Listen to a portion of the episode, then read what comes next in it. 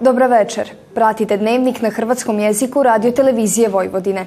Ja sam Katarina Pijuković. Na početku pogledajte današnje teme dnevnika ukratko.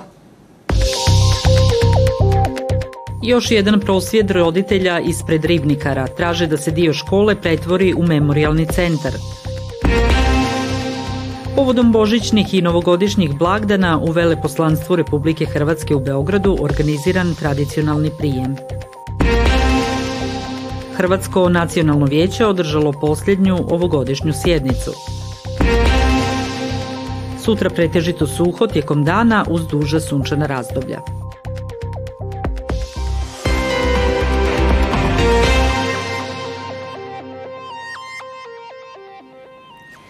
Roditelji djece koje su 3. svibnja ubijena u osnovnoj školi Vladislav Ribnikar i djece koje pohađaju tu školu održali su još jedan prosvjed. Kako su naveli na prosjednom skupu, traže pravdu za žrtve svibanskih tragedija i veću sigurnost djece u svim školama.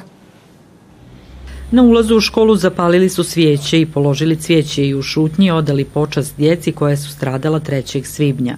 Roditelji nastradalih učenika kao i veći dio javnosti nezadovoljni su reakcijom države nakon tog teškog zločina. Jedan od zahtjeva roditelja je da prostor u kojem su đaci ubijeni postane memorialni centar.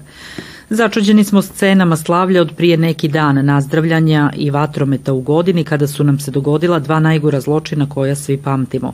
U godini kada smo dan za dan izgubili prvo devetoro djece ovdje i njihovog čuvara i još devetoro mladih ljudi u Duboni i Malom Orašju. Mislimo da je svako slavlje koji god da je povod potpuno neprimjereno, istaknuo je jedan od okupljenih roditelja. Koalicija Srbija protiv nasilja koja osporava rezultate beogradskih izbora organizirala je drugi prosvjed ispred Republičkog izbornog povjerenstva, tražeći njihovo poništenje. Ponovno je bilo incidenata, pojedinci su gađali zgradu iako su na početku prosvjeda zamoljeni da to ne rade. Iako ranije najavljena sjednica Rika odložena je za danas, a aktivisti, lideri oporbe i članovi proglasa koji su im se sinoć pridružili najavili su okupljenja sve do poništavanja izbornih rezultata. Nosilac liste Mi, glas iz naroda, Branimir Nestorović, izjavio je da ova lista sigurno neće biti ni u kakvoj koaliciji i dogovoru sa najjačom oporbenom listom Srbija protiv nasilja.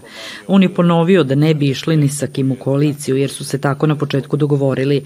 No, ipak je najavio da će vidjeti da li da budu manjinska podrška SNS-u i SPS-u za neke konkretne prijedloge.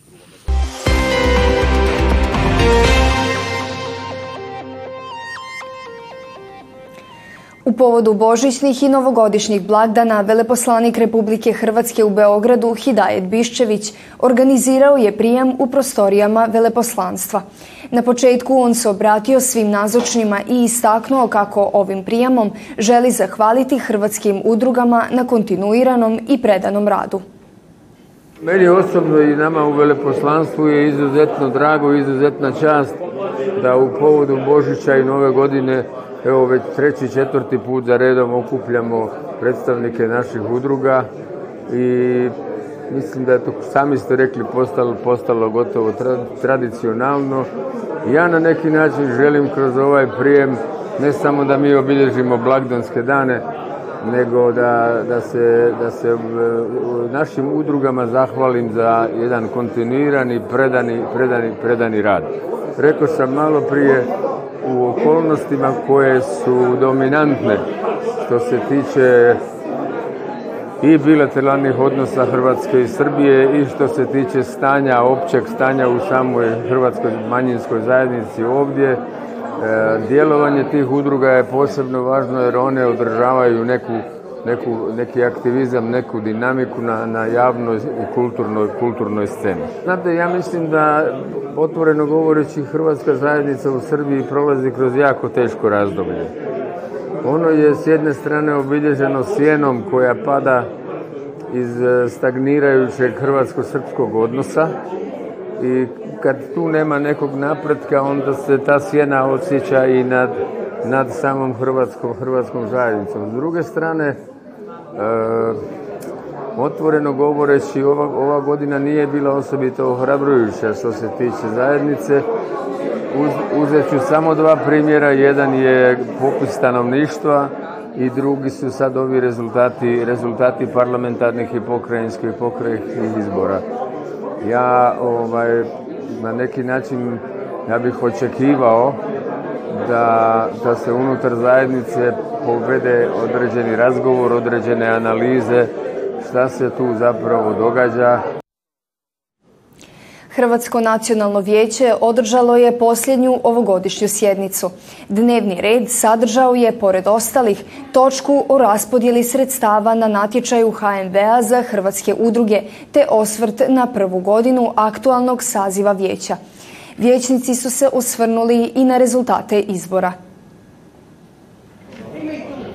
Odlukom o raspodjeli sredstava po natječaju Hrvatskog nacionalnog vijeća za sufinanciranje hrvatskih udruga uz kraću raspravu zaokružena je još aktualna 2023. godina. Čini mi se da je preko 40-ak otprilike prijava pristiglo, od toga zapravo ukupna neka suma, da kažem koliko je traženo, jeste oko 17 miliona e, dinara. Onaj proračun koji smo mi imali priliku da podelimo jeste 3 milijuna na istoj razini kao i prošle godine. Nadamo se dakle da će taj proračun biti biti možda i povećan e, budući e, da će se, nadamo se, povećati proračun generalno Hrvatskog nacionalnog vijeća u sljedećoj godini e, i ove godine, dakle za ovih 3 miliona zasluženi su Osječko-Baranjska županija, Zavod za kulturu Vojvođanskih Hrvata i Hrvatsko nacionalno vijeće. Goruća tema u Hrvatskoj zajednici oslikala se na posljednjoj ovogodišnjoj sjednici HNV-a uz konstruktivnu raspravu zbog koje je predsjednica izrazila zadovoljstvo.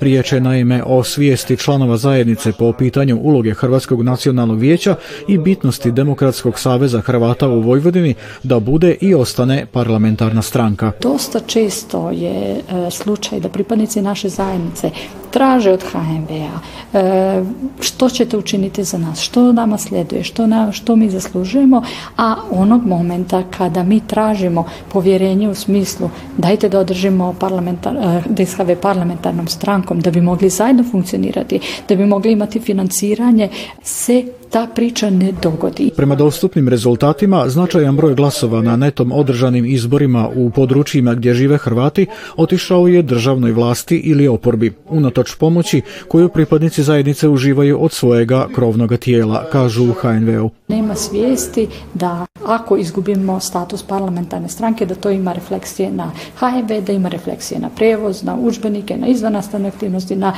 podrške udrugama, na sredstva koja dovlačimo iz Republike Hrvatske. I zbog toga je ta na neki način rasprava sada samo, možemo reći, dijagnosticirala e, sve probleme. Stoga će sljedeća godina započeti s promišljanjem što učiniti i kako napraviti male pomake u zajednici, a zapravo osvijestiti i osnažiti naše sunarodnjake kako bi se postigla sinergija i zajednički se više učinilo, zaključila je predsjednica Vojnić.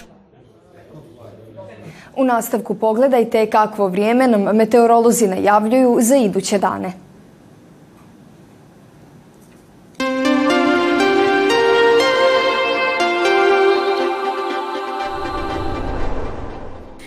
Četvrtak pretežito suho tijekom dana uz duža sunčana razdoblja sredinom dana.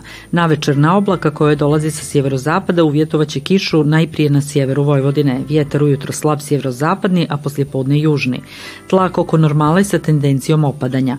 Najniža jutarnja temperatura od 1 do 3, a najviša dnevna od 7 do 10 stupnjeva. U petak pretežito oblačno sa kišom povremeno, a samo na višim planinama sa snijegom. Po Vojvodini djelomično razvedravanje sredinom dana. Cijenjeni gledatelji, obavještavamo vas da je iduća dva dana 21. i 22. prosinca zbog preseljenja u novu zgradu radio televizije Vojvodine dnevnik na hrvatskom jeziku neće biti emitiran. Umjesto toga emitirat ćemo program iz arhive naše redakcije.